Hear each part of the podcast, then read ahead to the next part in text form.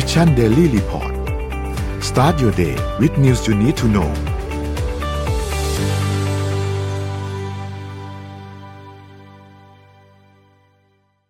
สวัสดีครับขอต้อนรับทุกท่านเข้าสู่ Mission Daily Report ประจำวันที่12กันยายน2565ครับคุณอยู่กับพวกเรา3คนครับมีผมนะครับแล้วก็น้องเป็กแล้วก็น้องเอ็มครับสวัสดีครับเป็กสวัสดีครับเอ็มสวัสดีครับสวัสดีคุณผู้ฟังทุกท่านด้วยครับตัวเลขมาผมลุยก่อนเลยนะครับก็ราคาดัชนีตลาดหลักทรัพย์นะครับก็ศุกร์ที่แล้วปิดเซ็ตปิดมาสวยนะ 1,654 จุดบวกมา 14.6 จุดนะครับบวกมา 0.89% กับ 1% นะครับดูดีนะครับหุ้นต่างประเทศก็ดูดีเหมือนกันนะครับดาวโจนส์เนี่ยบวกมาเกือบ400จุดนะ377จุดปิดที่ 32,151 จุดนะครับ Nasdaq นะครับก็บวกขึ้นมา 2% กว่าๆเลยนะครับ250จุดปิดที่12,112 จุดนะครับดัชนีประเทศอื่นๆก็เขียวไม่แพ้กันนะครับไม่ว่าจะเป็นฟุตซี่100ของอังกฤษแล้วก็หังเส็งนะครับบวกมาทั้งคู่ประมาณ 1-2% เหมือนกันนะครับโดยเฉพาะหังเส็งเนี่ยค่อนข้างมีนัยสำคัญครับบวกมา 2.69% นะครับบวกมา500กว่าจุดนะครับสัปดาห์นี้ดูกันต่อว่าหุ้นจะเป็นยังไงนะครับราคาน้ำมันดิบโลกก็บวกมานะครับ WTI บวกมา 3.89% นะครับปิดที่ 86.7 9เหรียญนะครับแล้วก็ตัว Blend เนี่ยบวกมา 4.1% นะครับปิดที่ 92.8 เหรียญนะครับราคาทองคำถือว่าซึมๆนะครับอยู่ที่ประมาณ 1,716 เหรียญนะครับบวกมา8เหรียญเมื่อวันศุกร์ส่วน Bitcoin Ethereum แล้วก็ Binance Coin อื่นๆนะครับถือว่าซึมๆนะBitcoin อยู่ที่ 20,000 กว่านะครับ Ethereum อยู่ประมาณ 1,700 นะครับแล้วก็Bitcap ก็ยังทรงๆอยู่นะครับประมาณ 1.53 เหรียญ นะครับบวกมา 5.6% นะครับและนี่ก็เป็นตัวเลขของราคาดัชนีหลักทรัพย์ต่างๆในวันศุกร์ซึ่งโทนต้องบอกว่าดูดีพอสมควรเพราะว่าพรุ่งนี้เดี๋ยวเจอตัวเลขสำคัญอีกครั้งวนไปเรื่อยๆนะครับตัวเลข CPI ของสหรัฐประกาศวันพรุ่งนี้ครับปิ๊งน้องเอ็มครับก็เป็นอีกวันที่ลุ้นๆกันนะครับเพราะว่าตลาดเดี๋ยวก็จะวนๆไปช่วงประมาณวันที่10กว่าก็เงินเฟ้อนะครับรอบนี้เนี่ยFed ก็จะมีข่าวเรื่องดอกเบี้ยหรือไม่ดอกเบี้ยเนี่ยวันที่20ถึง21กันยาว่าจะขึ้นเท่าไหร่ซึ่งตอนนี้น่าจะอยู่ที่ประมาณ 0.75% นะครับเดี๋ยวผมขอเข้าข่าวแรกสั้นๆแล้วกันเพราะว่ามันเกี่ยวกับตัวหลักทรัพย์พอดีนะครับก็เป็นข่าวที่บอกว่า Fed Waller sees significant rate hike this month มาอีกแล้วนะครับ Fed Governor ท่านหนึ่งนะครับคุณ Christopher Waller ก็มองว่าไม่ว่าดอกเบี้ยจะออกมาเป็นโทนไหนเนี่ยก็สนับสนุนในการขึ้นดอกเบี้ยที่ประมาณ 0.75 หรือ 1% ไปเลยนะครับถือว่าค่อนข้างหนักนะครับโดยเนื้อข่าวเนี่ยบอกว่าเราต้องจับตาดัชนีผู้บริโภคประจำเดือนสิงหาของสหรัฐหรือว่าตัวเลข CPI นั่นเองนะครับซึ่งจะมีการเปิดเผยวันที่13กันยายนก็คือวันพรุ่งนี้นะครับโดยตัวเลขเนี้ยจะเป็นจิ๊กซอว์สำคัญที่บ่งบอกว่าเอ๊ะทิศทางการขึ้นดอกเบี้ยเนี่ยมันน่าจะเป็นยังไงนะครับพอดีผมทำตัวเลขมาอันนึงแล้วก็ส่งให้ทีมงานไปนะครับเขาเรียกFed Watch Tools นะครับของ CMB Group มันจะเป็นกราฟแท่งง่ายๆเลยนะครับซึ่งตัวเลขซึ่งต้องบอกว่ากราฟอันนี้เนี่ยผมวงมาให้ด้วยในกราฟอันนี้ที่เขาดูกันทั่วโลกเลยนะครับเขาดูกันทั่วโลกก็คือมันจะเป็นตัวที่เหมือนเป็นแนวโน้มที่บอกว่าในการขึ้นดอกเบี้ยครั้งหน้าเนี่ย Fed เขาจะขึ้นดอกเบี้ยเนี่ยประมาณกี่เปอร์เซ็นต์ให้น้ำหนักกี่เปอร์เซ็นต์ซึ่งเราจะเห็นว่าน่าจะมีการขึ้นไปอีก 0.75 นะครับอยู่ที่น้ำหนักเนี่ยประมาณ 91% นะครับขึ้นดอกเบี้ยอีก 0.75 ไปที่ระดับ 3 ถึง 3.25% ในการประชุมวันที่ 20 ถึง 21 กันยายนนี้นะครับตัวเลขนี้ก็จะเป็นตัวเลขที่เราจะเห็นในข่าวส่วนใหญ่นักวิเคราะห์หรือผู้จัดการกองทุนเองก็ดูจากอันนี้แหละนะครับจากกราฟแท่งอันนี้ง่ายๆพร้อมกันเพราะฉะนั้นเราก็ดูว่ารอบหน้าน่าจะขึ้นประมาณ 0.75 นะถ้าไม่มีเซอร์ไพรส์เช่นนะครับให้ลองสังเกตตามข่าวนะเดี๋ยวยังไงสัปดาห์หน้าหลังวันที่ 20-21 เราจะมีการรายงานข่าวดอกเบี้ยอยู่ดีให้ลองสังเกตครับว่าถ้าพรุ่งนี้ CPI ไม่ขึ้น CPI ทรงๆ CPI ดูดีไม่ได้พุ่งระเบิดแล้วก็กลับมาไหลลงเนี่ยเผลอๆอาจจะกลับมา pricing ในการขึ้นแค่ประมาณ 0.5% มากขึ้นก็เป็นไปได้นะครับแล้วราคาสินทรัพย์ก็จะแกว่งไปตามกับการคาดการณ์การขึ้นดอกเบี้ยของ Fedประมาณนี้นะครับนี่ก็คือรูปที่ฝากไว้เพราะว่าเขาดูกันทั้งโลกเพราะยังไงก็ตามกันต่อพรุ่งนี้ครับนะครับพี่ปิ๊กน้องเอ็มครับข่าวสั้นๆนะนะครับค่ะเหมือนที่ปิ๊กมีสแตทใช่ไหมคะใช่มันมีสแตทมาฝากด้วยครับก็วันจันทร์ถ้าเกิดว่าวันไหนเป็นคิวก็จะมีสแตทมาฝากไปดูสแตทกันครับสแตทวีคนี้ก็จะเป็น ข้อมูลเกี่ยวกับควีนอลิซาเบธนะครับที่เพิ่งเขาเรียกว่าเพิ่งละนั่นแหละไปนะครับอ่ะไปดูนี่คือภาพแรกนี่คือประเทศที่ควีนอลิซาเบธที่2นะครับได้เคยไปเยือนนะครับก็คือพระองค์ทรงได้ไปเยือนมากกว่า70ประเทศทั่วโลกนะครับรวมถึงประเทศไทยของเราด้วยนะครับก็ถือว่าโอ้ไปมาเยอะจริงๆนะครับอ่ะต่อมาครับต่อมาเป็นเป็นแผนผังของการสืบทอดนะครับตำแหน่งราชวงศ์นะครับคนปัจจุบันนี้ก็จะเป็นเราเรียกว่าคิงชาร์ลส์นะครับคิงชาร์ลส์ที่3นะครับแล้วก็ลำดับต่อมาก็จะเป็นPrince William นะครับ Duke of Cambridge นะครับแล้วก็รองมาก็เป็นPrince Harry นะครับ Duke of Sussex นะครับอ่ะต่อมาครับต่อมาเป็นเรื่องของค้างเปล่าทำไมภาพในจอพี่ไม่เปลี่ยนนั่นแหละครับอันนี้นะครับก็คือที่อังกฤษเขาก็มีการทำเขาเรียกว่าทำโพลครับว่าRoyal Family ไหนที่ได้รับความนิยมมากขึ้นหรือน้อยลงนะครับตลอดในช่วงครั้งสุดล่าสุดที่สำรวจนะครับซึ่งอันนี้เนี่ยการเซอร์เวย์เนี่ยทำเมื่อวันที่9ถึงและ10กุมภาพันธ์ที่ผ่านมานี้เองนะครับโดยครั้งก่อนหน้านี้คือทำเมื่อปี2001นะก็คือ1ปีนะควีนอลิซาเบธเนี่ยได้รับคะแนนนิยมเค้าเรียกบวก5คะแนนนะครับรองลงมาก็คือเคทนะครับบวก7นะครับแล้วก็พรินซ์วิลเลียมบวก3นะครับส่วน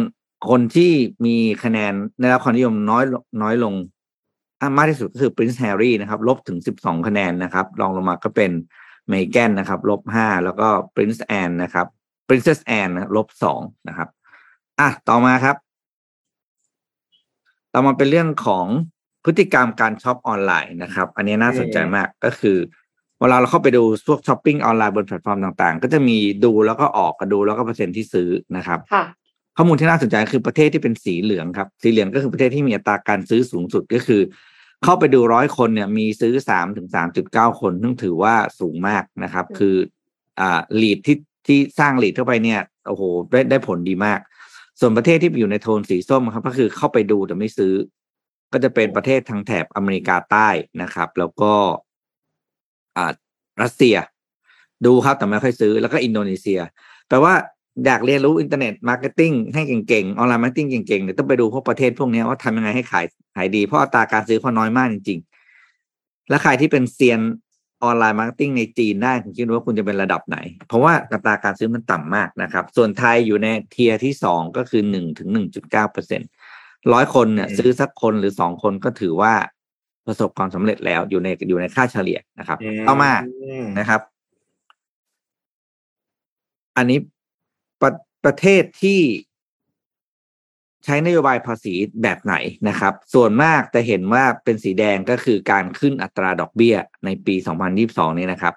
ส่วนสีน้ำเงินเนี่ยก็จะเป็นแนวที่ลดดอกเบี้ยนะครับซึ่งหลักๆก็จะเป็นจีนกับรัสเซียนะครับแล้วก็มีบางประเทศที่ใช้วิธีส่วนสีเหลืองครับคือประเทศที่คงอัตราดอกเบี้ยไว้ไม่มีการเปลี่ยนแปลงนะครับก็จะมีประมาณ10กว่าประเทศนะครับงั้นสังเกตว่าทิศทางการ manage เรื่อง inflation ของประเทศต่างๆทั่วโลกไปในทางเดียวกันก็คือใช้การขึ้นดอกเบี้ยเพื่อจัดการของเงินเฟ้อนะครับอ่ะต่อมาครับไม่แน่ใจหมดหรือยังอันนี้เป็นเรื่องของออนไลน์ travel นะครับก็คือการจองตั๋วห้องพักการจองห้องพักไม่ใช่จองตั๋วขอโทษทีการจองผ่านออนไลน์โดยเฉลี่ยยังราคาห้องถูกกว่าการจองตรงกับแพลตฟอร์มนะครับยังเป็นค่าเฉลี่ยอยู่คือตรงยังถูกกว่าอยู่นะครับอ่ะต่อมาครับทีนี้มันมี Booking.com เนี่ยเขาทำ stat เนี่ยร่วมกับ Statista นะครับก็คือเขาสำรวจพฤติกรรมเพื่อโปรโมท sustainability travel นะครับก็คือการท่องเที่ยวที่ส่งเสริมความยั่งยืนเขาสำรวจพฤติกรรมของผู้พักอาศัยครับว่าให้ความสำคัญกับเรื่องของการเที่ยวแล้วก็อนุรักษ์สิ่งแวดล้อมยังไงบ้างนะครับเขาบอกว่ามีพฤติกรรมที่เห็นได้ชัด 3-4 ตัวนะครับอย่างเช่นอันแรกเลยก็คือจะถอดคีย์การ์ดออกจากห้องเพื่อให้แอร์มันตัด ก็คือไม่เสียบคาไว้อะนึกออกไหมเนี่ยอันเนี้ยเพิ่มขึ้นจาก30เป็น 35% นะครับอันที่2เลยก็คือมีการแจ้งแขกตั้งแต่ตอนเช็คอินว่าทางโรงแรมมีระบบอะไรบ้างที่เกี่ยวกับระบบ sustainability เพื่อให้แขกเนี่ยเข้าใจแล้วก็ปรับตัวได้นะครับเช่นเรื่องของเราอนุรักษ์การตกแต่งอะไรต่างๆหรือว่าระบบไฟฟ้าทำไมเราทำงานด้วยพลังงานแสงอาทิตย์อะไรพวกนี้มีการอินฟอร์มให้กับแขกมากขึ้นอันที่3ก็คือแขกที่พักมีสิทธิ์ที่จะเลือกนะครับเลือกว่าจะไม่ทำความสะอาดห้องก็ได้นะครับเพื่อเป็นการลดการใช้น้ำนะครับแล้วก็4ก็คือมีการใช้เครื่องใช้ภายในห้องเช่นแปรงสีฟันในพวกนี้เนาะจะเป็น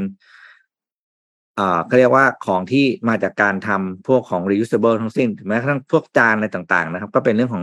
reusable plate ทั้งสิ้นอันนี้ก็เป็นการที่นำกลับมาใช้ใหม่ได้นะครับต่อมาอันสุดท้ายครับเป็นอีกหนึ่งพฤติกรรมที่น่าสนใจก็คือ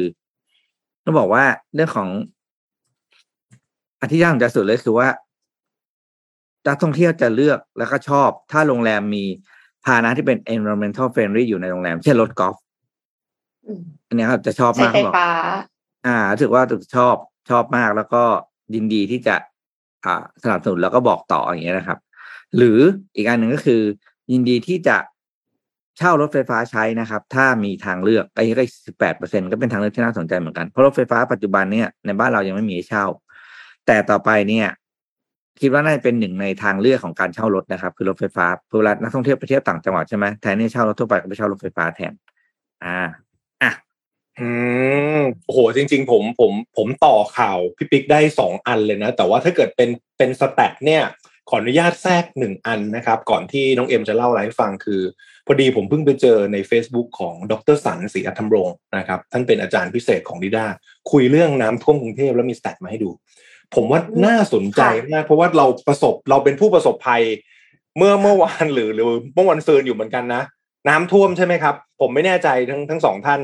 แถวบ้านน้ำท่วมไหมผมท่วมเหมือนกันเป็นคลื่นเลยค่ะมีคลื่นเลยคือแบบโอ้โหขับรถออกจากบ้านนี่ก็เป็นเกลียวคลื่นเลยนะฮะคือดร.สันเนี่ยแกเขียนว่าสรุปแล้วตกลงว่าน้ำมากฝนมากหรือเป็นที่การจัดการไม่ดีเพราะมันเป็นประเด็นนิดนึงนะแกก็ยกตัวเลขย้อนหลัง5ปีแล้วผมขออนุญาตอ่านในสิ่งที่เขียนไว้ใน Facebook นะครับแกเขียนว่าผมบอกเลยครับว่าวันที่แย่ที่สุดของปีนี้อาจจะยังมาไม่ถึงนะครับทำใจไว้เลยและแน่นอนครับว่าปีที่แย่ที่สุดก็ยังมาไม่ถึงเช่นกันเราค่อยๆมาวิเคราะห์ตัวเลข5ปีย้อนหลังนะครับซึ่งตัวเลขที่บ่งชี้ได้ดีว่าน้ำท่วมไม่ท่วมเมื่อฝนตกเฉียบพลันคือตัวเลขรายวันเพราะว่าน้ำท่วมแบบฝนตกส่วนมากเกิดจากระบายระยะสั้นไม่ทันส่วนค่าปริมาณน้ำฝนรายเดือนจะเหมาะกับการวิเคราะห์การท่วมของกทม.จากน้ำเหนือซึ่งปัญหาที่เราเจอเมื่อสัปดาห์ที่ผ่านมาคือปัญหาท่วมจากฝนตกหนักในพื้นที่แบบรายวันมีการวิเคราะห์ในมุมนี้ถือว่าค่อนข้างน่าสนใจแล้วก็มีรายละเอียดอะไรเยอะแยะนะครับแต่เป็นบทสรุปสำคัญประมาณ6ข้อนะครับที่ผมว่าน่าจะคุยกันก็คือแกเขียนว่าข้อที่1บทสรุปนะปีนี้ฝนที่ตกในเขตกทม.ช่วงต้นกันยามีค่าเฉลี่ยรายวันสูงมากและเกิดขึ้นแบบหลายวันติดกันเราเลยเจอแบบน้ำขังเยอะมากอันนี้คือข้อ1นะครับข้อ2ปริมาณน้ำฝนเฉลี่ยราย7วันทุบสถิติรอบ6ปีช่วงเดือนสิงหาตุลาไปแล้วนะครับช่วง Q3 นะครับข้อ3ปริมาณน้ำฝนเฉลี่ย10วันแรกของเดือนกันยายนทุบสถิติเช่นกันโอ้โหแสดงว่าเดือนกันยาปีนี้เราเจออะไรที่ทุบสถิติเลยนะครับปริมาณน้ำฝนที่ลงมานะครับข้อ4จำนวนวันที่ฝนตกหนักกว่า100มิลลิเมตรทุบสถิติข้อ5จำนวนฝนตกหนักที่มากกว่า120มิลลิเมตรทุบสถิติข้อ6ปัญหาที่ใหญ่มากคือค่าเฉลี่ยรายเดือนอาจไม่ได้เพิ่มขึ้นเลยแต่ extreme day หมายถึงว่าจำนวนหรือปริมาณน้ำฝนที่ตกต่อวันเนี่ยกลับเพิ่มขึ้นอย่างมากนะครับแกบอกว่านี่คือ character ของปัญหาวิกฤตอากาศ climate crisis นะครับอันนี้มันมีสถิติอื่นๆที่ยังไม่ทุบเหมือนกันแต่คือแกทิ้งท้ายเหมือนกันนะว่าหายนะจริงย่อมรุนแรงกว่าสัญญาณเตือนและถ้าน้ำทะเลสูงขึ้นมากกว่านี้ในช่วงปีคศ2050สิ่งที่ผมกังวลที่สุดตอนนี้คือกทม.และอีกหลายพื้นที่โดยรอบจะยังคงสามารถอยู่อาศัยได้หรือไม่นะครับถ้าผู้คนยังไม่ใส่ใจและเลยปัญหาสิ่งแวดล้อมแบบนี้มนุษย์เราส่วนมากก็เห็นแต่พวกใครพวกมันการเมืองเงินในกระเป๋า GDP ความมักง่ายสารพัดแกบอกว่าไม่ได้พูดเล่นนะพูดจริงๆเที่ยวหน้าผมจะเอาแผนที่น้ำท่วมปี2050มาวิเคราะห์ร่วมกับเรื่องโลกร้อนกัน แล้วค่อยมาดูว่าพ่อบ้านแม่บ้านมนุษย์ธรรมดาจะเอาตัวรอดกันยังไงจำไว้นะครับว่า this is just the beginning ปลอจากคนที่ไม่เคยลงทุนอสังหากทมเลยแม้แต่บาทเดียวอ่าน Facebook นี้แล้วมาชวนคุยกันถามพี่ปิ๊กกับน้องเอ็มครับเรื่องน้ำท่วมกรุงเทพเชื่อหรือไม่เชื่อ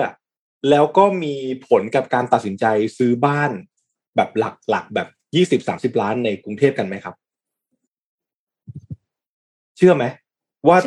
20ปีน้ำจะท่วมกรุงเทพมีความเชื่อตรงนี้ไหมครับแล้วเราแอคชั่นยังไงกับแผนนี้น้องเอ็มมีการย้ายไปซื้อบ้านต่างจังหวัดไหมยังไม่ได้ว่าย้ายแต่ว่าก็คือก็มีที่หมายถึงว่าคุณแม่ก็มีที่อยู่บ้างที่อื่นแต่ก็คือหยุดไม่ลงทุนอสังหาในกรุงเทพเพิ่มเนี่ยค่ะอ๋อเหมือนกัน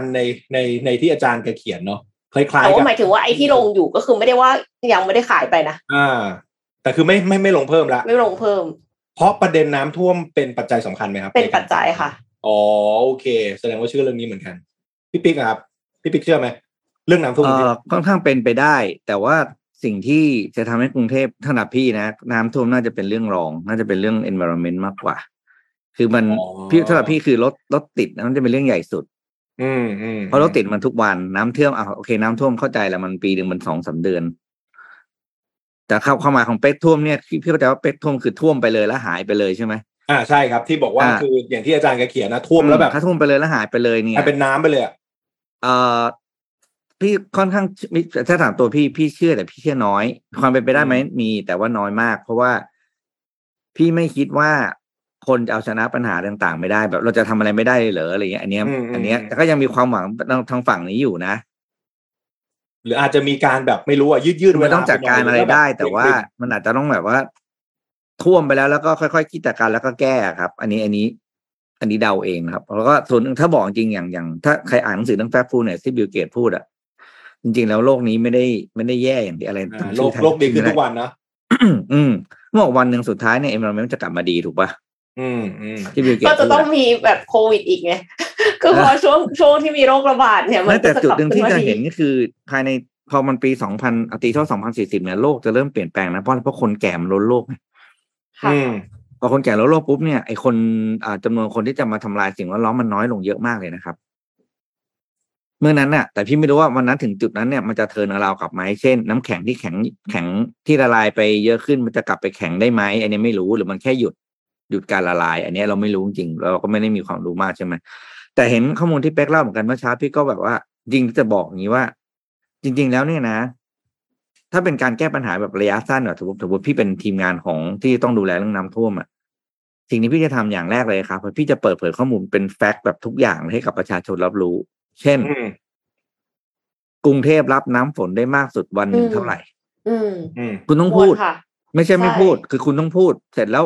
ก็วันไหนตกแต่ละวันคุณวัดเลยเพราะมันคือการแจ้งประชาชนรู้ตัวล่วงหน้าว่าวันนี้เราไหวหรือไม่ไหวสมมติว่าตัวเลขบอกแล้วว่าวันไหนที่กรุงเทพฝนตกเกิน100นะพี่ไม่รู้ตัวเลขเขาวัดเป็นอะไรสมมติเกิน100มิลลิเมตรถ้าวันไหน100ปุ๊บเนี่ยกรุงเทพท่วมแน่นอนอย่างเงี้ยแล้ววันนี้พยากรณ์อากาศดูก็มีแนวโน้มแล้วมันจะเกิน100สมมติใช่ไหมครับ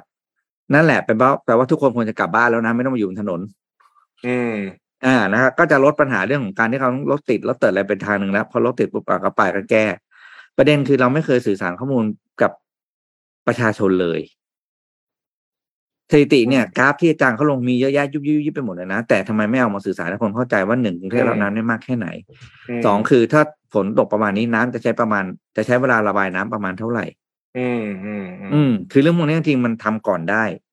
คือไม่มีใครห้ามฟ้าห้ามฝนได้ถูกไหมครับแต่เราลดความทรมานที่จะรับผลกระทบจากฝนตกและน้ำท่วมได้มากเท่าไหร่ก็ทำและขณะที่สมมติเราเป็นธุรกิจที่มีออฟฟิศที่พนักงานกลับมาทำงานในออฟฟิศเฮ้ยวันนี้สัญญาณมาแล้วอย่างเงี้ยฝนกับ150อย่างเงี้ยปล่อยให้พนักงานกลับบ้านก่อนใช่คุณต้องเลิกเลยบอกไม่ให้เลิกคุณต้องแบบเอ้ยพนักงานกลับบ้านเลิกเที่ยงก็กลับบ้านได้เลยแล้วก็กลับไปเตรียมตัวถ้าทุกคนมีโอกาสกลับไปบ้านแล้วตั้งตารับมือกับฝนที่จะมานะเราทุกคนก็จะก็จะลดความทรมานไปได้อย่างหนึ่งแต่ไม่ได้บอกว่าเรื่องอื่นไม่ทำนะเรื่องอื่นยังต้องทำอยู่ค่ะจริงค่ะเห็นด้วยคือจะบอกว่าเอ็มไม่ได้คิดว่ากรุงเทพจะกลายเป็นเมืองบาดาลนะพี่เป๊กแต่ว่าแค่ แค่จากน้ำท่วมถ้าสมมติว่าน้ำท่วม 2-3 เดือนอ่ะมันกลายเป็น6เดือนอ่ะเอ็มว่ามันก็ไม่ไหวแล้วนะคะนึกออกไหมคือถ้าสมมติว่าเราออกจากบ้านไม่ได้เราติดเกาะนานๆอ่ะเอ็มว่านั้นก็ไม่โอเคแล้วคือไม่ใช่ว่าจะต้องหายไปเลยไม่มีตึกไม่มีอะไรแล้วกลายเป็นแอตแลนติสอย่างเงี้ยหรอกไม่ใช่แต่ว่าแค่กลายเป็นเวนิสที่ปริ่มตลอดแล้วก็วันนี้คืนนี้ท่วมวันนี้คืนนี้ท่วมตลอดไม่ไหวเอ็มเคยไปเที่ยวเวนิสตอนที่มันน้ำท่วมแล้วคือฝังใจมากก็แบบคือไปอยู่ไม่กี่วันเนาะกว่าจะไปถึงตรงนั้นแล้วเสร็จแล้วปรากฏว่าเที่ยวก็ไม่ได้เพราะว่าน้ำท่วมแบบหนักมากคือต้องเขาต้องเอาไม้มาพาดเป็นสะพานให้เดินอ่ะไม่อยากจะอยู่ในสภาพนั้นจริงๆค่ะใช่แล้วจริงเนี่ยกรุงเทพด้วยเอาข้อจริงนะกรุงเทพอันนี้ผมก็บอกว่าเราก็ไม่ได้บอกว่าเข้าข้างผู้ว่าคนไหนเลยไงเนี่ยเพราะว่าตัวมันเป็นแผลมันเป็นปัญหาสะสมโครงสร้างเมืองของกรุงเทพมันผิดเพี้ยนมากเพื่อนพี่พูดเรื่องนี้หลายครั้งเรื่องน้ำท่วมเพื่อนพี่เป็นคนฮอลแลนด์เขาบอกว่าเมืองอยู่ก็คำว่าเขาหมายถึงกรุงเทพเนี่ยตลกเนาะยกถนนสูงกว่าบ้านบอกบ้านเขาเนี่ยถนนยังไงก็ต้องต่ำกว่าบ้านเพราะว่าถนนก็คือฟลัดเวย์ที่ให้น้ำไหลลงสู่ทะเลฝนตกมาทุกคนก็อยู่บ้านไม่มีอะไรนี่แล้วก็เวทแล้วก็พอน้ำมันมาแล้วมันก็ไปก็คือจบแต่ทำไมบ้านคุณเนี่ยทำไมชอบให้น้ำขังเข้ามาในบ้านคน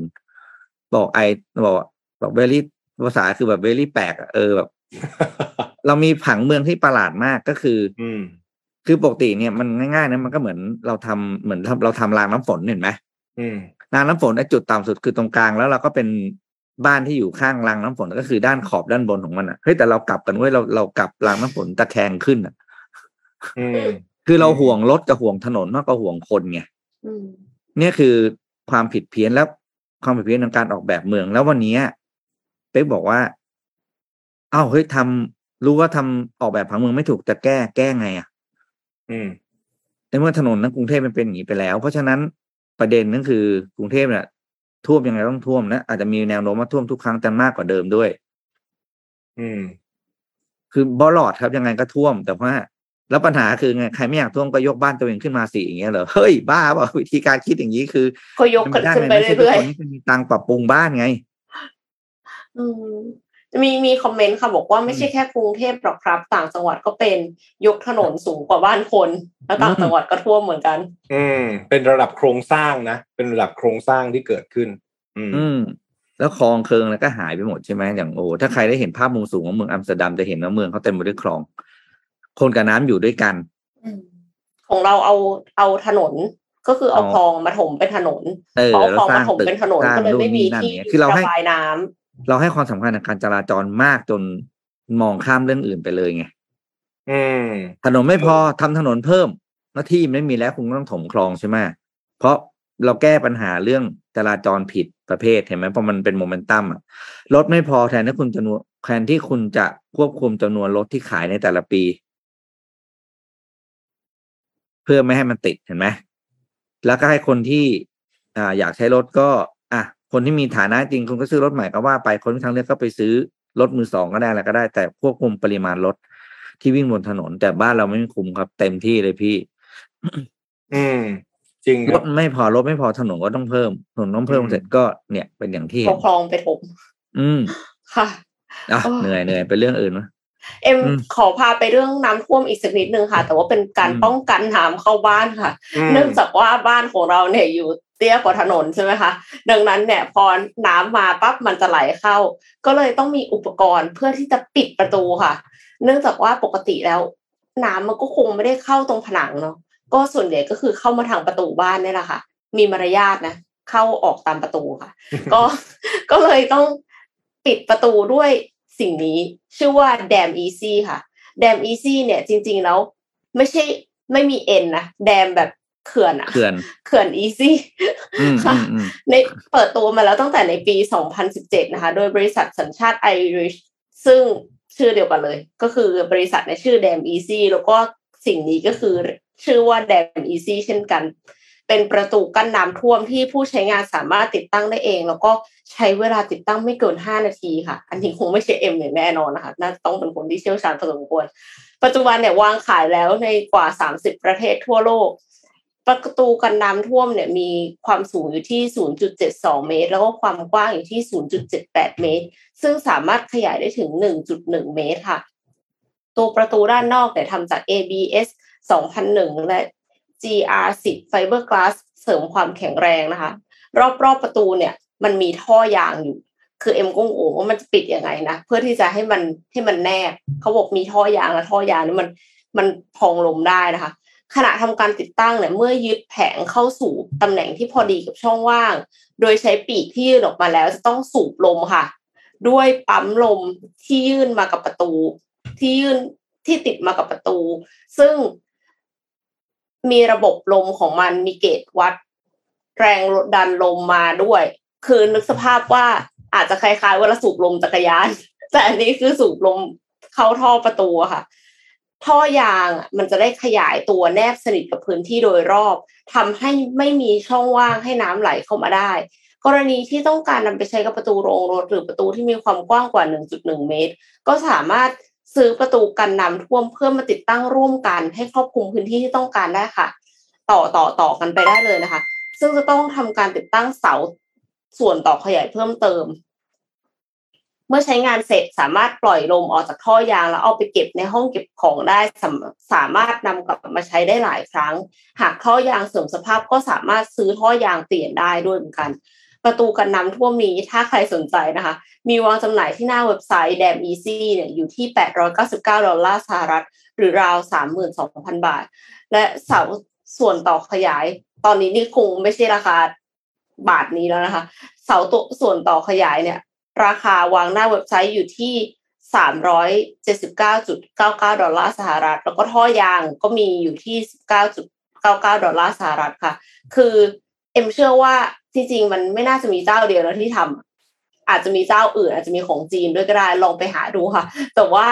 เห็นในวิดีโอแล้วอ่ะรู้สึกว่า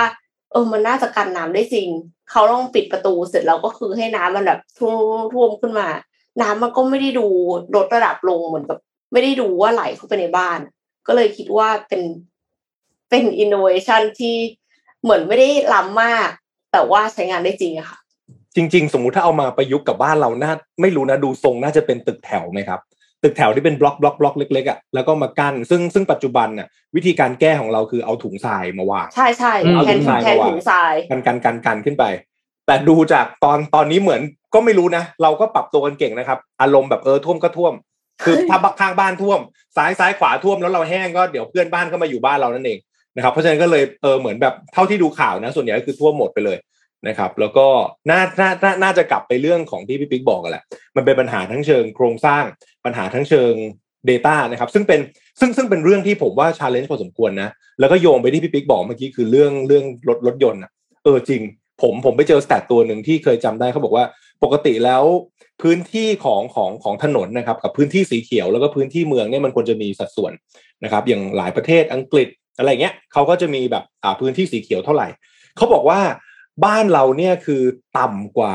มาตรฐานสูงมากเช่นสมมติในเมืองต้องมีพื้นที่สีเขียวประมาณ 20% ของเราเหลือแค่ประมาณสัก 3% ที่เหลือเป็นถนนมันก็เลยไม่แปลกที่รถมันจะติดแล้วก็เจอปัญหาการจราจรแล้วก็ปัญหา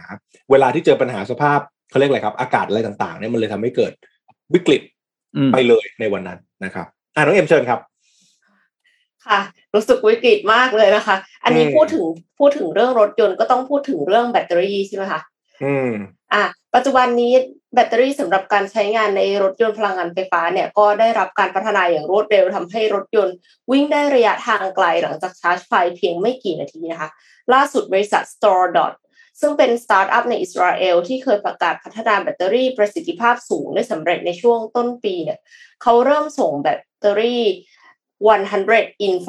5มันคือชื่อแบตเตอรี่นะคะ100ใน5เนี่ยค่ะไปยังบริษัทพันธมิตรเพื่อทำการทดสอบใช้งานกับรถพลังงานไฟฟ้าต้นแบบของแบตเตอรี่100 in 5เนี่ยมีประสิทธิภาพสูงการใช้งานสามารถใช้ชาร์จพลังงานเพียงแค่5นาทีเพื่อวิ่งได้ไกลถึง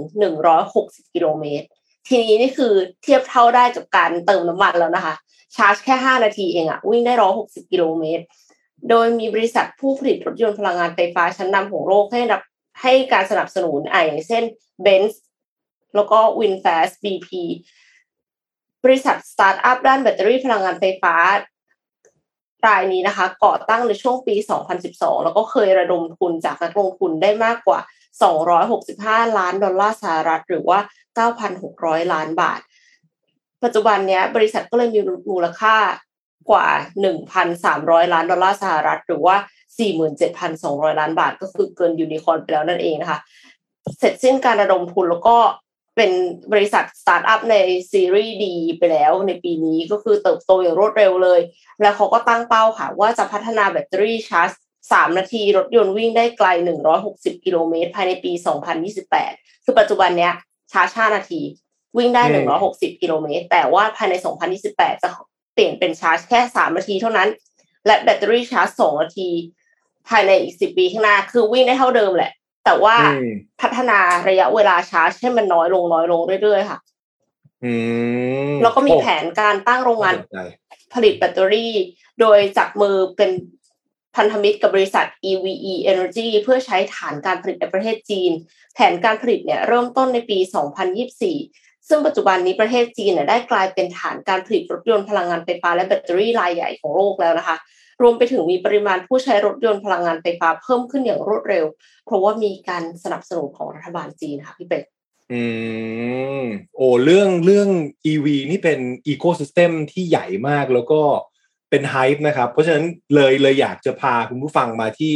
ข่าวหลักของผมวันนี้เลยนะครับเป็นอีกข่าวนึงที่เตรียมไว้เพราะเป็นไฮป์เมื่อช่วงสัปดาห์ที่แล้วนะครับออกข่าวไปทั่วเลยครับ Chinese Electric Car Giant BYD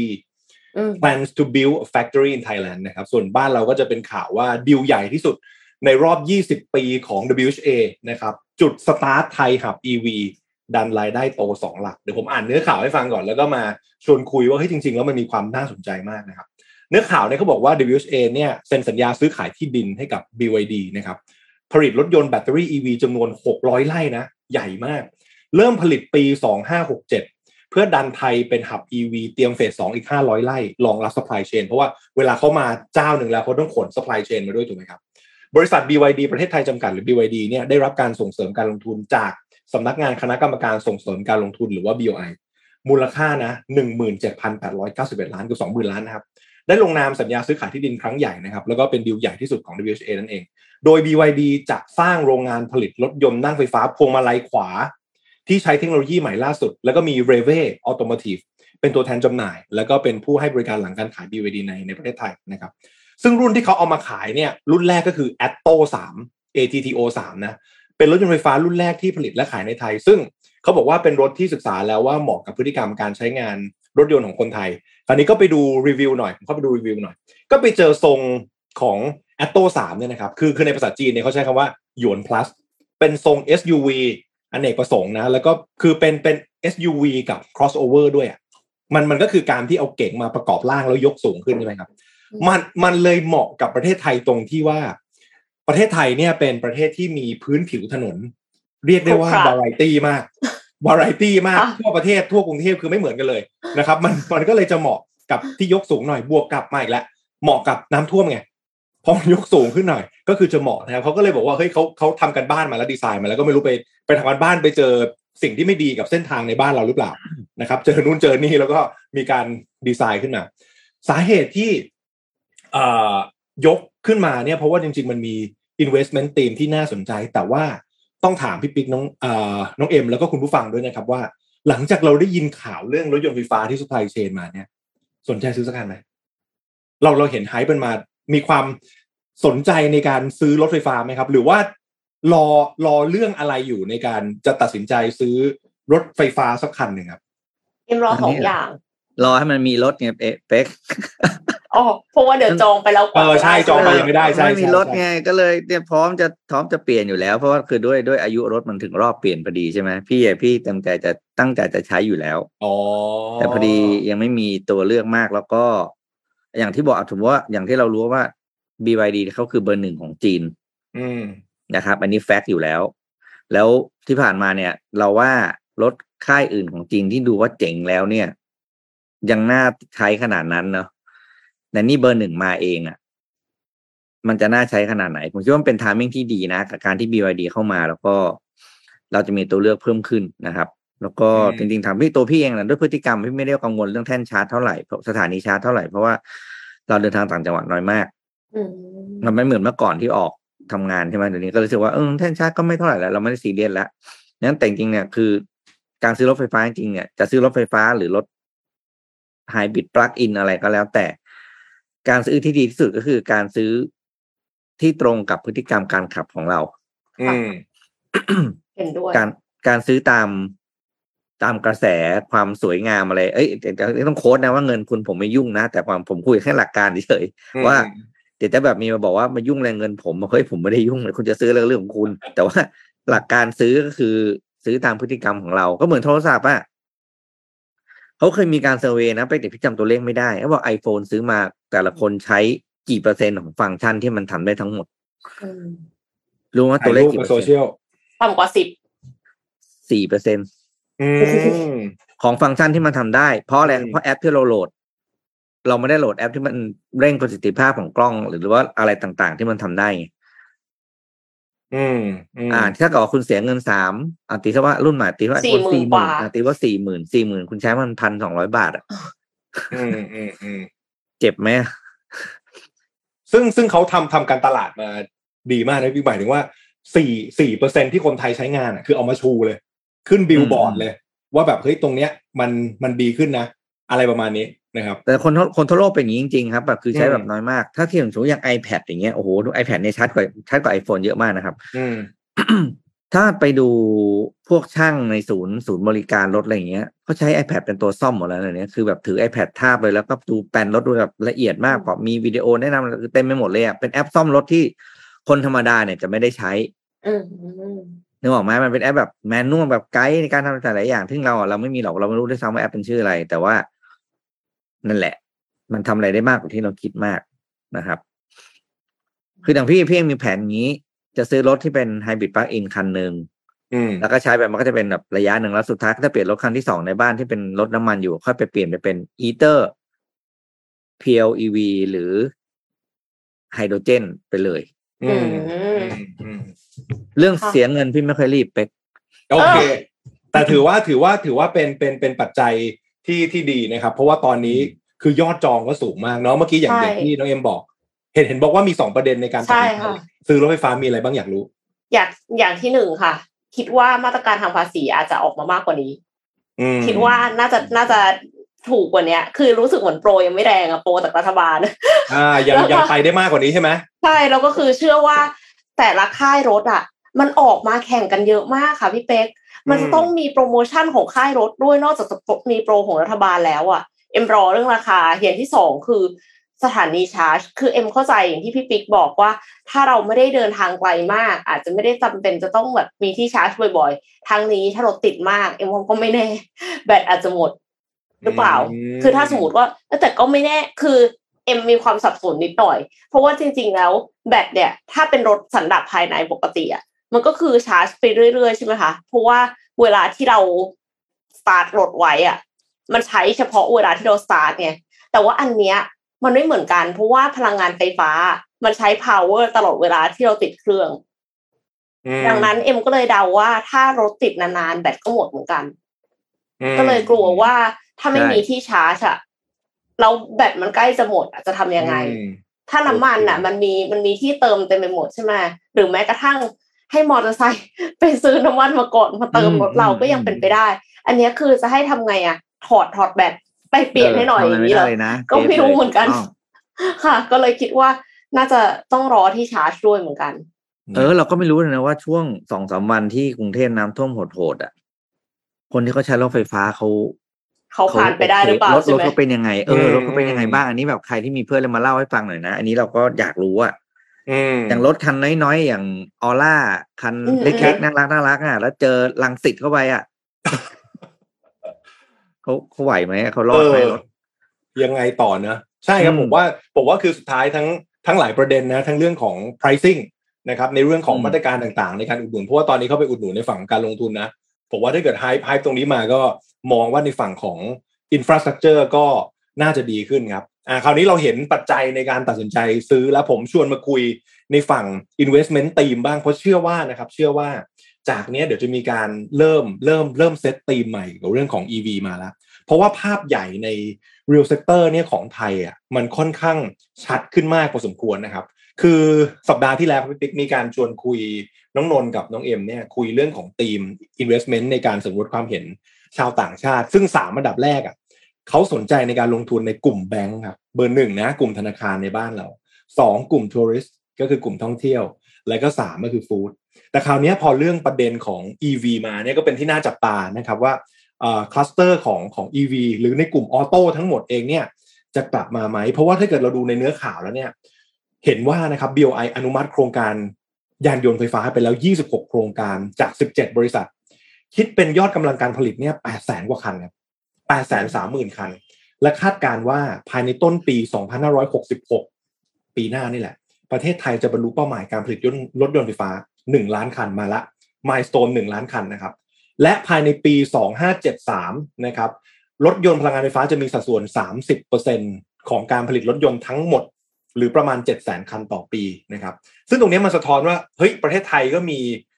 มีศักยภาพในการเป็นหับ EV ของโลกเหมือนกันนะครับเพราะว่าอย่างเมื่อกี้ที่คุยกันเรามีค่ายรถ EV รายใหญ่ๆมาที่เมืองไทยไปบ้างแล้วนะครับอย่าง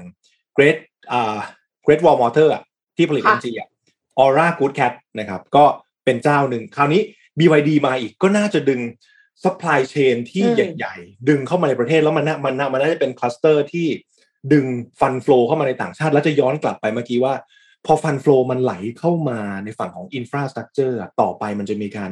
ลงทุนมากขึ้นนะครับในฝั่งโครงสร้างต่างๆเพื่อให้มันรองรับกับตัวรถยนต์ไฟฟ้านั่นเองคราวนี้ผมชวนมารู้จักกับ BYD เพิ่มเติมนิดนึงนะครับเพราะบริษัทเนี่ยเขาเป็นบริษัทที่ listed อยู่ในตลาดหลักทรัพย์ฮ่องกงกับเซินเจิ้นอยู่แล้วนักลงทุนจะคุ้นชื่อ BYD มากเพราะว่าช่วงโควิดวิ่งกระจุยเลยมาพร้อม Tesla Neo เสี่ยวเผิง Li Auto แล้วก็ BYD นี่คือรายชื่อของรถยนต์ไฟฟ้าระดับโลกนะครับซึ่งไม่แน่ว่าเขาอาจจะมาทำฐานการผลิตที่เมืองไทยหรือเปล่าก็ไม่รู้เหมือนกันนะครับโดย BYD เนี่ยปี2021ปีที่แล้วนะรายได้เขานะครับ 1.1 ล้านบาทล้านอ่ะรายได้เขาล้านนะครับกำไรประมาณ 16,000 ครับให้ถามว่ากำไรล้านเนี่ยใหญ่แค่ไหนปตทเนี่ยเป็นบริษัทเบอร์1ของประเทศไทยรายได้2ล้านโดยประมาณ BYD บริษัทเดียวนี่คือครึ่งนึงของปตทเลยนะครับรายได้นะล้านนะถือว่าใหญ่มากนะครับค่ะคราวนี้รายได้ของ BYD เนี่ยมาจาก2ส่วนเราอาจจะเข้าใจว่าเขาเป็นธุรกิจรถยนต์ไฟฟ้าเขามีสัดส่วนรายได้จากพวกรถยนต์ไฟฟ้าเนี่ย 51% แต่อีกพาร์ทนึงคือธุรกิจผลิตและประกอบชิ้นส่วนมือถือด้วยนะครับมือถือเหรอคะใช่ผลิตชิ้นส่วนมือถือด้วย 40%แสดงว่ารายได้2ฝากเนี่ยเข้ามาจากรถยนต์กับการผลิตชิ้นส่วนหรือว่าชิปตัวมือถือนะครับต้องบอกงี้น้องเอ็ม BYD เนี่ยดั้งเดิมนะไม่ใช่เป็นผู้ผลิตรถนะครับเขาเป็นผู้ผลิตแบตเตอรี่ลิเธียมไอออนนะแล้ว10ปีมาเนี่ยเขาสามารถกินแชร์ 50% ของตลาดแบตเตอรี่ได้เลยแล้วด้วยทัมมิ่งที่มันสุดยอดมากเพราะว่าแผนพัฒนาเศรษฐกิจและสังคมแห่งชาติฉบับที่14ของจีนนะ EV มัน on track เลยแล้วรัฐบาลเขาสนับสนุนเต็มที่เหมือนเมื่อกี้ที่บอกนะทำให้ EV นะครับ runway ค่อนข้างไกลมากต้องบอกว่าจีนเนี่ยเขาบริโภคน้ำมันวันละ15ล้านบาร์เรลแต่เขาผลิตได้แค่วันละ4ล้านเพราะฉะนั้น EV เนี่ยเป็น runway ยาวมากๆแล้วเรามาดูธุรกิจของ BYD จริงๆนะครับซึ่งน่าสนใจมากในฝั่งของ timing แล้วก็ business model ลองสังเกตดูนะทั้ง EV รถยนต์ไฟฟ้าทั้งในฝั่งของชิ้นส่วนมือถือเนี่ยมันอยู่ในเขาเรียกอะไรตลาดที่ value chain มันสูงทั้งคู่แล้วพอเราอยู่ในตลาดที่ value chain ที่สูงทั้งคู่เนี่ย margin มันสูงขึ้นเรื่อยๆใช่ไหมครับว่าช่วงหนึ่งเนี่ยมีข่าวว่า Warren Buffett ก็มาลงทุนในหุ้นตัวนี้นะ BYD นะใช่ครับเพราะว่าตัว runway มันค่อนข้างไกลมากในศัพท์การลงทุนเนี่ยเขาบอกว่าถ้าเกิดไม่ว่าคุณจะเป็นคนที่เป็นคนทำธุรกิจเองอยากเริ่มทำธุรกิจเองหรือแม้แต่ลงทุนหุ้นที่มีรันเวย์ไกลๆสักตัวมันจะมีคำศัพท์คำหนึ่งที่ต้องรู้คือ total addressable market startup น่าจะได้ยินคำนี้บ่อยว่าแทมใช่ไหมตัวแทมเราจะดูว่าเฮ้ย total addressable market เนี่ยไกลแค่ไหนเราดูซิว่าตัวรันเวย์ของธุรกิจที่เราไปเนี่ยมันไปได้ไกลแค่ไหนนั่นหมายถึงว่าถ้าเซกเตอร์นั้นหรือว่าแทมมันใหญ่มากพอมันทำให้เราไม่ต้องแย่ง margin กันถูกไหมครับเพราะฉะนั้น BYD เหมือนกันมันเป็นตัวที่ value chain เนี่ยค่อนข้างสูงเพราะว่าอะไรรันเวย์ไกลมี data นึงน่าสนใจเอามาฝากเขาบอกว่าทุกๆประชากร 1,000 คนนะครับเขาสำรวจมาว่าเป็นเจ้าของ EV กี่คนเยอรมันนะทุกๆ 1,000 เป็นเจ้าของรถไฟฟ้า 8.5 คนอังกฤษ 6.7 สหรัฐ 5.2 จีน 3 คนแปลว่ามีโอกาสในการโตแบบดับเบิลดิจิตต่อซึ่งไทยแน่นอนว่าเยอะกว่านั้นนะครับแปลว่าไทยเองก็ทำเยอะคิดว่าเขาคงเห็นตรงนี้แล้วก็มีการเข้ามาลงทุนในเมืองไทยต่อนะครับแล้ว EV อ่ะเอาจริงๆนะมันมีแคทาลิสต์หรือว่ามีของเล่นอีกเยอะมากไม่ว่าจะเป็นอ่ะเรื่องแบตเตอรี่เรื่อง supply chain และอย่าลืมอีกเรื่องนึงสำคัญนะครับต่อไปจะเป็นประเด็นคาร์บอนเครดิตมาค่ะประเด็นนี้มาแน่นอนแล้วนอกจากนั้นนะครับนอกจากรถยนต์ส่วนบุคคลเราอย่าลืมนะจะมีการขนส่งสาธารณะที่เป็นรถไฟฟ้าด้วยเหมือนอย่างที่พี่ปิ๊กบอกเลยครับรถไฟฟ้าบางทีอ่ะมันเหมาะกับรถที่ไม่ต้องวิ่งเร็วมากและไม่ต้องวิ่งไกลมากอันนี้คือเหมาะเลยกับอินฟราตรงนี้ซึ่งอย่างบ้านเราจะมีบริษัทชื่อ Next Point นะครับเป็น listed company เหมือนกันนะครับเขาก็เป็นผู้นำอุตสาหกรรมยานยนต์เชิงพาณิชย์แบบครบวงจรในประเทศไทยนะครับพวกนี้ก็เป็นอะไรที่น่าสนใจที่หยิบยกมายาวนิดนึงนะแต่ผมมองว่าทั้งในทีม real sector ทั้งในทีม investment ของ EV จากเนี้ยน่าสนใจทั้งคู่แล้วฝากไว้ครับน้องเอ็มพี่ปิ๊กครับโอ้ตลาดใหญ่มากจริงๆค่ะรถยนต์ไฟฟ้าเนี่ยถือว่าเป็นเทรนด์สำคัญที่น่าจับตาครับเราคิดว่าจากนี้น่าจะมีข่าวเรื่อยๆเลยนะครับว่าจะมีใครมาลงทุนนู่นนี่นะครับก็ลองไปสังเกตดูและเชื่อว่าแต่ละท่าน จะได้รับการเสนอขายกองทุนที่เกี่ยวกับทีม EV แน่นอนผมฟันธงเลยมั่นใจมากนะครับเพราะฉะนั้นเราก็ศึกษาเรื่องราวพวกนี้เป็นพื้นฐานก่อนแล้วกันครับโอเคค่ะได้ค่ะแต่ว่าทีนี้มีอย่างนึงค่ะพี่เป็กที่น่าเป็นห่วงก็คือ recession ใช่ไหมคะซึ่งมันก็เริ่มเห็นผลแล้วอะค่ะคือ Amazon เนี่ย Amazon ที่สหรัฐอเมริกาค่ะ Amazon.com ประกาศเมื่อไตรมาสที่2ค่ะว่าจะ lay off พนักงานจำนวน 99,000 คนจากที่มีอยู่ 1.52 ล้านคนเนื่องจากว่ายอดขายไม่ได้เพิ่ม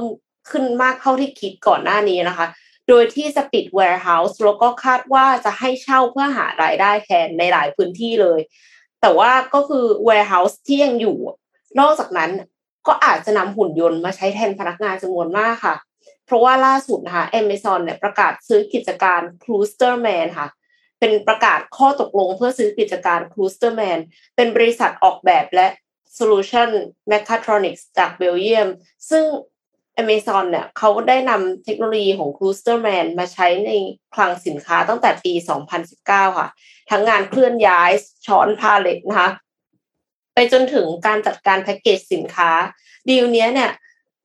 Amazon เขาบอกว่าเป็นการนำเทคโนโลยีในการจัดการคลังสินค้ามาช่วยทำให้คนทำงานมีความปลอดภัยในการทำงานและได้ประสิทธิภาพการทำงานมากขึ้น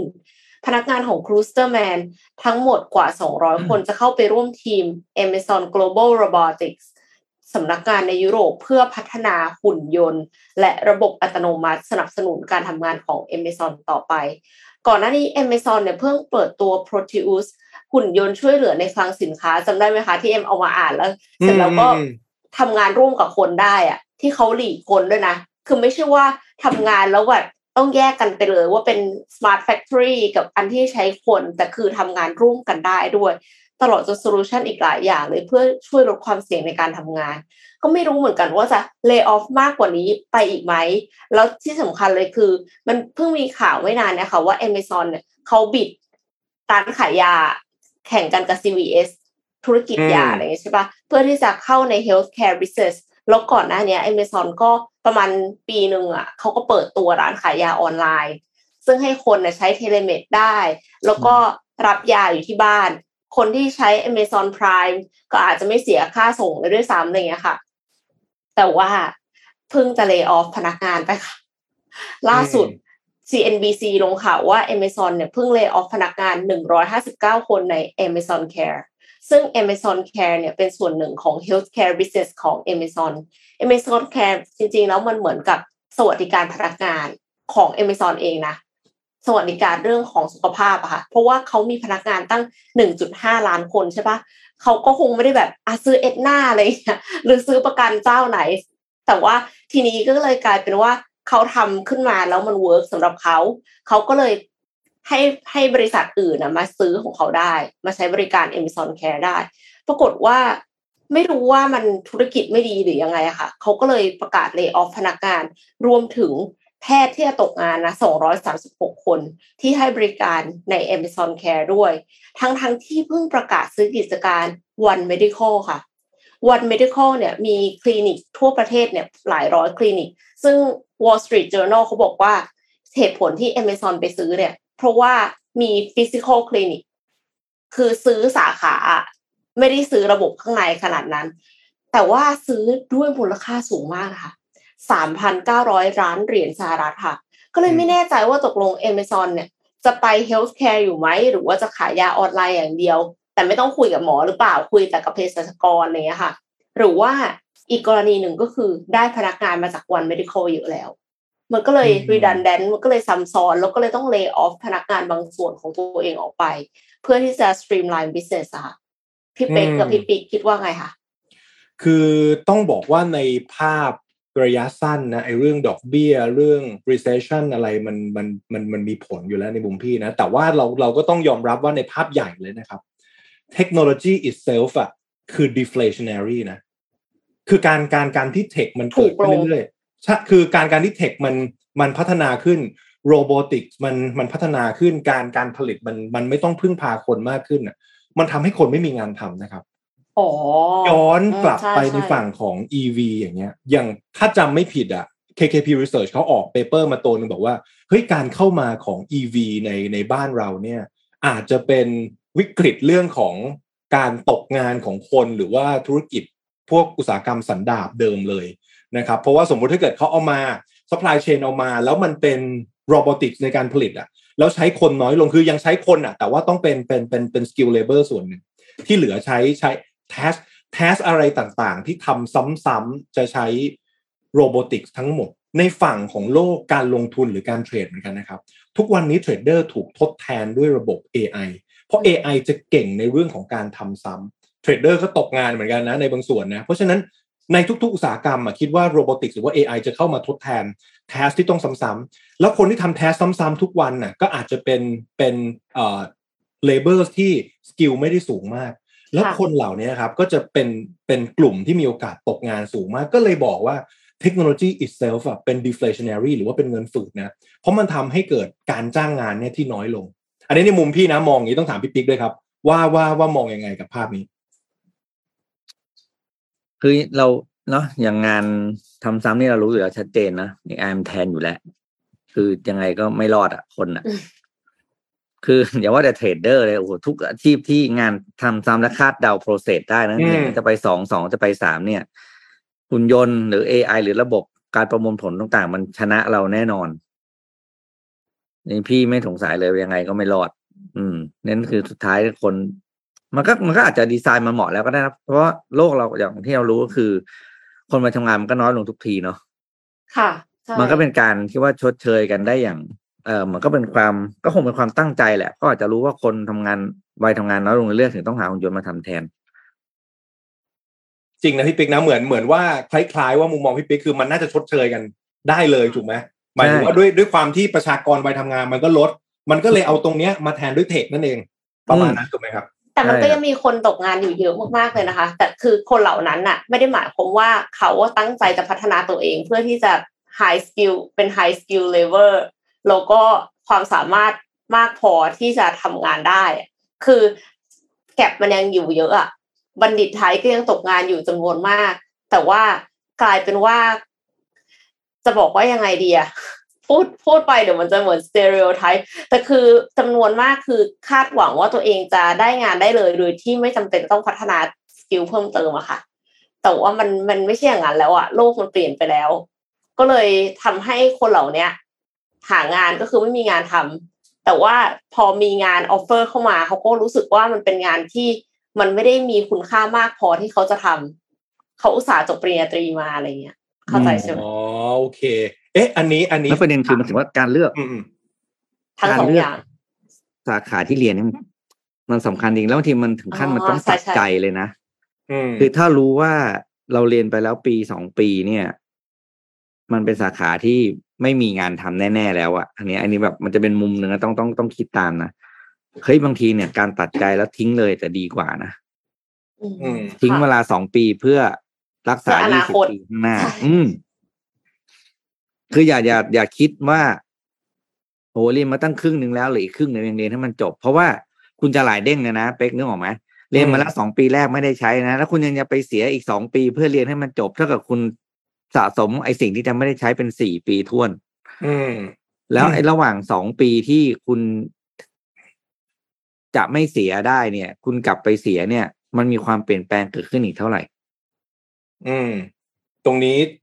จริงแบบจริงมากๆแล้วก็เห็นด้วยเลยครับคือเหมือนการลงทุนกับการทำธุรกิจนะเวลาเลือกสาขาเรียนเนี่ยแทมคุณไกลหรือเปล่ารันเวย์ที่คุณจะประกอบอาชีพไกลไหมผมเองสื่อสิ่งพิมพ์เงี้ยไม่น่าจะไหวใช่มันเริ่มจะดรอปแล้วอย่างผมเองอะคือเล่าให้ฟังปริญญาตรีเนี่ยจบเอกภาษาญี่ปุ่นนะครับจบมานี่คือเป็นล่ามนะเป็นล่ามแปลภาษาก็คือช่วงงานช่วงแรกๆเนี่ยจริงๆรู้จักพี่ปิ๊กเนี่ยในฝั่งจากญี่ปุ่นด้วยซ้ำเพราะว่าเป็นล่ามแปลภาษาแปลหนังสือการ์ตูนญี่ปุ่นน่ะแปลการ์ตูนญี่ปุ่นไปเป็นพิธีกรงานญี่ปุ่นแล้วก็เป็นดีเจคลื่นญี่ปุ่นแล้วก็เป็นไกด์พาเที่ยวญี่ปุ่นมันจะมีแบรนด์ชาเขียวแบรนด์หนึ่งที่เคยพาไปญี่ปุ่นจำได้ไหมครับมีจริงที่เป็นไกด์เนี่ยสมัยนั้นก็พาดาราพาผู้โชคดีไปเที่ยวคือเรามาจากญี่ปุ่นแล้วคำพูดพี่ปิ๊กเมื่อกี้เลยว่าพอเราทำไปถึงสักพักนึงต้องบอกนี้ครับงานอาชีพสายล่างกับสายญี่ปุ่นนะสตาร์ทมันสูงถ้าย้อนไปเมื่อประมาณสักโอ้โหเท่าไหร่อ่ะเกือบ20ปีแล้วอ่ะสตาร์ทเรายังประมาณ 4-5 หมื่นเพื่อนเราอ่ะจะสตาร์ทประมาณหมื่นกว่า 20,000 นะของเรานี่เป็นล่ามในโรงงาน 50,000 เลย 50,000 กว่าเลยแล้วก็แต่ว่าพอผ่านไปประมาณ5ปี10ปีมันจะเริ่มตันครับมันจะเริ่มขยับไปที่ประมาณ 70,000 ไม่เกินนะครับต้องขยับไปสายงานอื่นในขณะที่เพื่อนเนี่ยที่ทำฝั่งเซลล์ฝั่ง BD อ่ะมันอาจจะเริ่มประมาณ 20,000 กว่าแต่เวลาสเต็ปอ่ะมันเป็นเซลล์อย่างเงี้ยสเต็ปไป 40,000 50,000 70,000 แสนนึงมันเป็นไปได้เพราะฉะนั้นเราก็เลยเปลี่ยนคำพูดเมื่อกี้เลยว่าเรามาถามตัวเองว่าเฮ้ยเราเสียดายที่เราเรียนป.ตรีมา4ปีหรือเรากำลังเสียดาย40ปีในการทำงานอย่างนี้มันต้องถึงจุดวัดที่ตัดสินใจแล้วก็เปลี่ยนก็เลยเปลี่ยนมาเป็นสายแบบ finance ไปเลยตรงเนี้ยต้องถามน้องเอ็มด้วยในฐานะทำ career visa อยากรู้เหมือนกันนะว่าแก็ปวันเนี้ยระหว่างคนสมัครงานกับบริษัทอะมันมีแก็ปอะไรที่ทำให้ตรงนี้มันไม่ยังไม่แมทช์กัน request อะไรที่มันยังไม่แมทช์กันอยากรู้เหมือนกันครับทุกวันนี้เป็นยังไงบ้างก็คือหมายถึงว่าตัวเลขน่ะไม่ได้ว่ามีตัวเลขชัดเจนนะคะแต่ว่าเพราะว่าที่บอกไปว่าในหลายมหาวิทยาลัยเนี่ยเขาบอกว่านักศึกษาเขามีงานทำ 98% แต่ในขณะที่อาจารย์ที่ใกล้ชิดกับนักศึกษาไม่ได้บอกแบบนั้นบอกว่าไปนอนอยู่บ้านทีนี้คือสิ่งที่เอ็มเห็นเลยคือ employer เองก็บ่นว่าคนที่มาสมัครงานไม่มีคุณภาพในขณะเดียวกันตัว employee ไม่ใช่แค่ employee candidate เองก็บ่นว่าไม่มีงานทำทีเนี้ยปัญหามันอยู่ตรงที่ว่าคำว่าผู้สมัครงานไม่มีคุณภาพเนี่ยเพราะว่าตั้งแต่ตอนที่เรียนหนังสือค่ะคือหลายคนอาจจะเรียนอย่างเดียวคือไม่ได้ทำกิจกรรมด้วยแล้วก็ไม่ได้ทำงานเสริมด้วยคือถ้าสมมติว่าที่บ้านฐานะดีอาจจะไม่ทำงานเสริมเอ็มเข้าใจแต่ว่าคุณไม่ทำกิจกรรมเลยทั้งในกิจกรรมทั้งในมหาวิทยาลัยและนอกมหาวิทยาลัยเนี่ยมันก็เลยทำให้คุณไม่มี soft skill ด้วยคือนอกจากจะไม่มี hard skill แล้วยังไม่มี soft skill อีก people skill เป็นต้น people skill ใช่ทำงานเป็นทีมกับคนอื่นไม่ได้ communicate ไม่รู้เรื่อง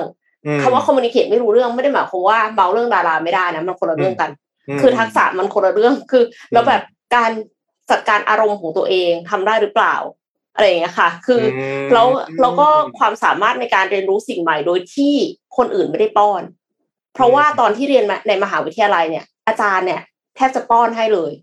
คือไม่แทบแหละป้อนแหละเพราะว่าคือขนาดเอ็มเวลาสอนนิสิตอะเอ็มก็จะให้เขาเหมือนกับแอสไซน์ไปว่าเวลามาพรีเซนต์ให้มีคอมโพเนนต์เหล่านี้นะซึ่งคิดมาอย่างดีแล้วนะแล้วก็คือรีไฟน์มาแล้ว5ปีอันนี้สอนปีที่6แล้วอะแล้วปรากฏว่าพอมาเวลาถึงอะก็กลายเป็นว่าแต่ละคอมโพเนนต์ก็ไม่ต่อกันแบบเป็นลอจิกอยู่ดีทั้งที่อธิบายแล้วมีตัวอย่างให้แล้วอะไรเงี้ยค่ะเอ็มก็ไม่ค่อยแน่ใจเหมือนกันว่ามันยังไงแล้วเสร็จแล้วคอมเมนต์กลับไปแล้วเอ็มหลุดคอมเมนต์ไปคอมเมนต์นึงลืมไปคอมเมนต์นึงนิสิตแบบอ้าวก็อาจารย์ไม่ได้คอมเมนต์มาเดี๋ยวก่อนคือแต่ว่าคอมเมนต์ให้กลุ่มอื่นแล้ว ในสิ่งเดียวกันเป๊ะๆเลยแต่ว่าก็คือเขาเป็นกรณีเดียวกันแล้วเสร็จแล้วปรากฏว่าเขาเพิ่งมาเห็นตอนหลังว่าเอ๊ะไม่ได้คอมเมนต์มาก็เลยมาเอะใจมาถามก็ยังดีที่มาถามแต่ว่าคือก็พูดแบบเนี้ยกรณีเดียวกันกับกลุ่มอื่นไปแล้วก็น่าจะเข้าใจหรือเปล่าเลยนึกออกไหมจะมีความแบบทำไมถึงคิดว่าจะต้องป้อนทุกอย่างใช่สรุปเท่าที่ฟังนะคือ hard skill ก็เป็นส่วนหนึ่งที่เราต้องมองว่าตลาดโตไหมแต่ว่าไอสิ่งที่มันยังเป็นแกปอยู่อ่ะมันเหมือนเป็นการสื่อสารเนาะเพราะอย่างมันมีดราม่าเรื่องการสื่อสารในองค์กรไปเมื่อสัปดาห์ที่แล้วเหมือนกันก็เลยเข้าใจว่าเรื่อง soft skill นี่สำคัญมากๆเพราะว่าจริงๆอีกคนที่รู้ดีน่าจะเป็นพี่ปิ๊กเพราะว่ามีเพื่อนที่เป็นผู้ประกอบการเยอะถูกไหมครับคิดว่าน่าจะทรงนี้มาพี่ปิ๊กไหมผู้ประกอบการในส่วนหนึ่งก็จะไปเจอในปัญหาของ soft skill ไหมครับหรือว่าไม่รู้ว่าถ้าในฝั่งเรียนจบสมัครงานเป็นอย่างน้องเอ็มในฝั่งพี่ปิ๊กคิดว่าปัญหาในการคนทำธุรกิจเป็นยังไงบ้างโอ้ยมันจะเป็นเรื่องนี้คืออย่างแรกเลยนะเราใช้คำว่าเป็นเรื่องบุคคลดีกว่าพี่ไม่อยากใช้คำว่าเป็นเจเนอเรชันเพราะเด็กในรุ่นเดียวกันเดี๋ยวนี้โอ้โหจะบอกเนี่ยข้อแรกที่พี่ตั้งข้อสังเกตคนรุ่นพี่ก็จะเป็นรุ่นหนึ่งใช่ไหมคนรุ่นพี่เนี่ยจบมาเนี่ยเหมือนบล็อกเลยอะแม่พิมพ์เลยอะ10คนเด็กการตลาด10คนจบมาเนี่ยความต่างแทบไม่มีมันถึงมีความว่าเส้นสายได้เยอะเมื่อก่อนลูกพ่อลูกเพื่อนลูกอะไรเงี้ยเพราะว่าคุณพี่คนไหนก็ได้หรือว่าต่างกันความรู้ความสามารถมันพอๆกันอ่ะคุณพี่คนไหนก็ได้ไอ้เมื่อก่อนนั้นถึงอะไรนะเขาเรียกมันถึงมีสังคมที่เรียกว่าอะไรหน้าตาดีเอาได้เปรียบลูกเด็กเส้นได้เปรียบเพราะว่าคุณพี่คนไหนแม่งเท่ากันหมดนามสกุลดังอะไรเงี้ยต่อมาเฮ้ยยุคนี้ต่างเยอะมากเด็กการตลาดจบมา10คนสกิลไม่เหมือนกันเลยเพราะมันอยู่ที่ความใส่ใจโดยเฉพาะย้ำอินโค้ดเลยก็คือนอกชั่วโมงเรียนเขาทำอะไรจริงค่ะบวกหนึ่งอันนี้มันเลยทำให้เด็กแต่ละคนไม่เหมือนกันแล้วเราไม่สามารถบอกได้เลยว่าเด็กจากสถาบัน A ที่ตีเท่าทุกคนอยากเข้าแล้วการตีเท่าสถาบันชั้นนำกับสถาบันที่แบบว่าได้ยินชื่อก็อยู่ที่ไหนเหรออะไรอย่างเงี้ยเฮ้ยมันไม่มีการตัดสินแล้วหรือว่าเป็นอะไรนะเป็นเหมือนกับ confirmation bias ใช่ไหมจบจากสถาบันท็อปเนี่ยจะเก่งกว่าสถาบันที่เป็นสถาบันที่เล็กๆไม่มีแล้วนะครับอันนี้ต่างกันมากพี่สัมภาษณ์คนมานี้แบบว่าเฮ้ยไม่สามารถใช้เกณฑ์แบบเดิมที่เราเข้าใจได้แล้วนั้นไอ้เรื่องทักษะเหล่านี้เนี่ยเฉพาะคนจริงๆอยู่ที่ใครโอเพ่นตัวเองเข้ากับโอกาสใหม่ๆแล้วลองทำอะไรได้มากกว่ากันคนที่ลองทำมาเนี่ยนี่เป็นคอนดิเดตอย่างเวลาเราสัมภาษณ์คอนดิเดตเราไม่ได้ต้องการคอนดิเดตที่ทำทุกอย่างแล้ว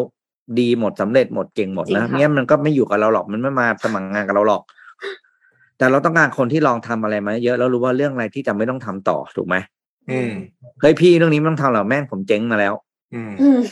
พี่โพสต์อย่างนี้พี่ต้องโพสต์หรอกแม่งเด็กแม่งไม่ดูหรอกอย่างเงี้ยแบบนี่เราต้องการคนแบบนี้ที่จะมาแนะนำเราค่ะซึ่งในเรื่องพวกนี้มหาวิทยาลัยไม่สอนนะมันคือความเสี่ยงเฉพาะตัวที่เขาไปลองทำไปเรียนรู้ไปอะไรต่างๆนั้นในคนนี้ธุรกิจจริงๆแล้วหาคนแบบนี้ถ้าก็เลยถ้ามีน้องๆคนไหนฟังอยู่หรือเปล่าคือถ้าน้องเรียนอยู่แล้วน้องถือว่าสาขาที่น้องเรียน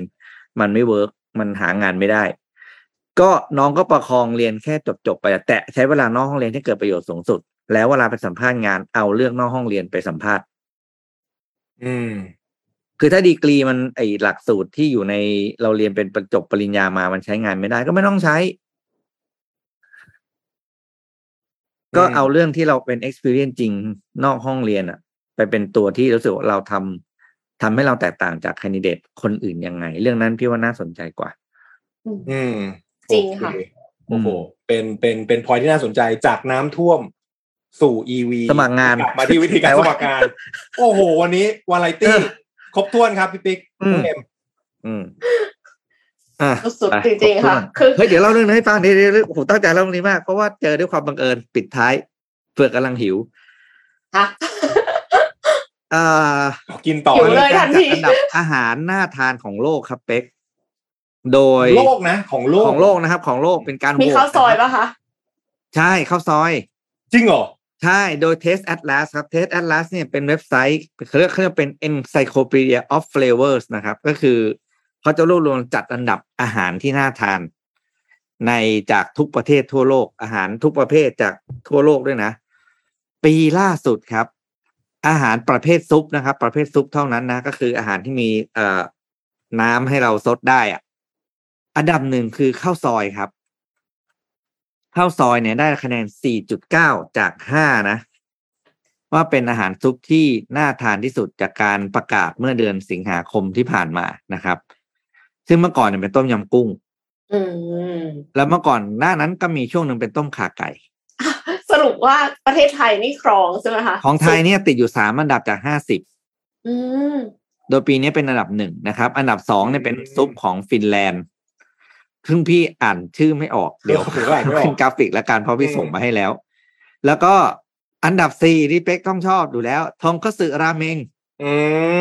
นี่ติดเป็นอันดับ4นะครับแล้วก็อันดับญี่ปุ่นนะ9 10 11ก็คือมิโซะโชยุชิโอะราเมงทั้งนั้นนะครับราเมงหมดเลยแต่นอกนั้นก็จะมีอาหารประเทศอื่นนะไปหาดูเพราะว่าอันนี้พี่แนะนำว่าต้มยำไก่พกติดตัวไว้เลยไกด์นี้เพราะว่าเที่ยวที่ไหนเราเปิดดูเลยประเทศนี้มีน้ำซุปอะไรน่าทานถูกป่ะแต่ว่าอันนี้เขาไม่ได้บอกร้านนะครับว่าข้าวแกงเป็นโทษข้าวซอย A ข้าวซอย B ไม่เขาแบบเป็นภาพว่าอาหารที่ควรทานข้าวซอยเป็นปีแรกแล้วแหกโค้งเลยนะครับปีแรกปีเดียวขึ้นอันดับ1เลยเขาเพิ่งค้นพบสิ่งนี้คือโลกเพิ่งพบสิ่งนี้ประเด็นคือเป๊กกับเอ็มเชื่อไหมว่าพี่ฟันธงโชะเลยปลายปีนี้เชียงใหม่แตกแน่นอน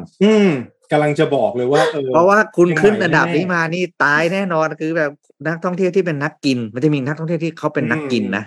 ตระเวนกินทั่วโลกเขาจะตระเวนกินเขาเป็นอย่างเงี้ยฟรุตทราเวลเลอร์เป็นฟรุตบล็อกเกอร์ต่างๆเนี่ยแหละครับโอ้โหภาคเหนือเราแตกแน่นอนไม่ขยายซัพพลายเชนค่ะเตรียมรับเลยค่ะข้าวซอยฟู้ดไงเห็นไหมอินเวสท์เมนต์ธีมอันหนึ่งก็คือฟู้ดไงติดจริงๆด้วยครับน่าสนใจก็ไปลุ้นกับไม่ว่าจะเป็น EV การท่องเที่ยวการกินอะไรในบ้านเราแล้วกันภาวนาให้มาแล้วก็ฐานะการเงินประเทศดีขึ้นนะครับสำหรับวันนี้ประมาณนี้ครับค่ะน่าจะครบถ้วนแล้วนะคะก็ต้องขอบคุณ SCB ผู้สนับสนุนแสนใจดีของเรานะคะอยู่กับเราไปนานๆนะคะแล้วก็ขอบคุณดีน่าโทนิวน้ำเต้าหู้ออร์แกนิกหอมอร่อยดีกับสุขภาพให้คุณออร์แกนิกได้ในทุกวันนะคะมี2สีนะคะสูตรปกติสีเหลืองแล้วก็สูตรน้ำตาลน้อยสีฟ้าค่ะสุดท้ายนี้ก็ขอบคุณผู้ฟังที่อยู่กับ Mission Daily Report ในทุกๆเช้าเราสัญญาว่าจะหาข่าวดีๆมีสาระมาเสิร์ฟให้กับทุกๆท่านค่ะแล้วพบกันนะคะ 7:00 นถึง 8:00 นเช้าของทุกวันค่ะสำหรับวันนี้สวัสดีค่ะสวัสดีครับ Mission Daily Report Start your day with news you need to know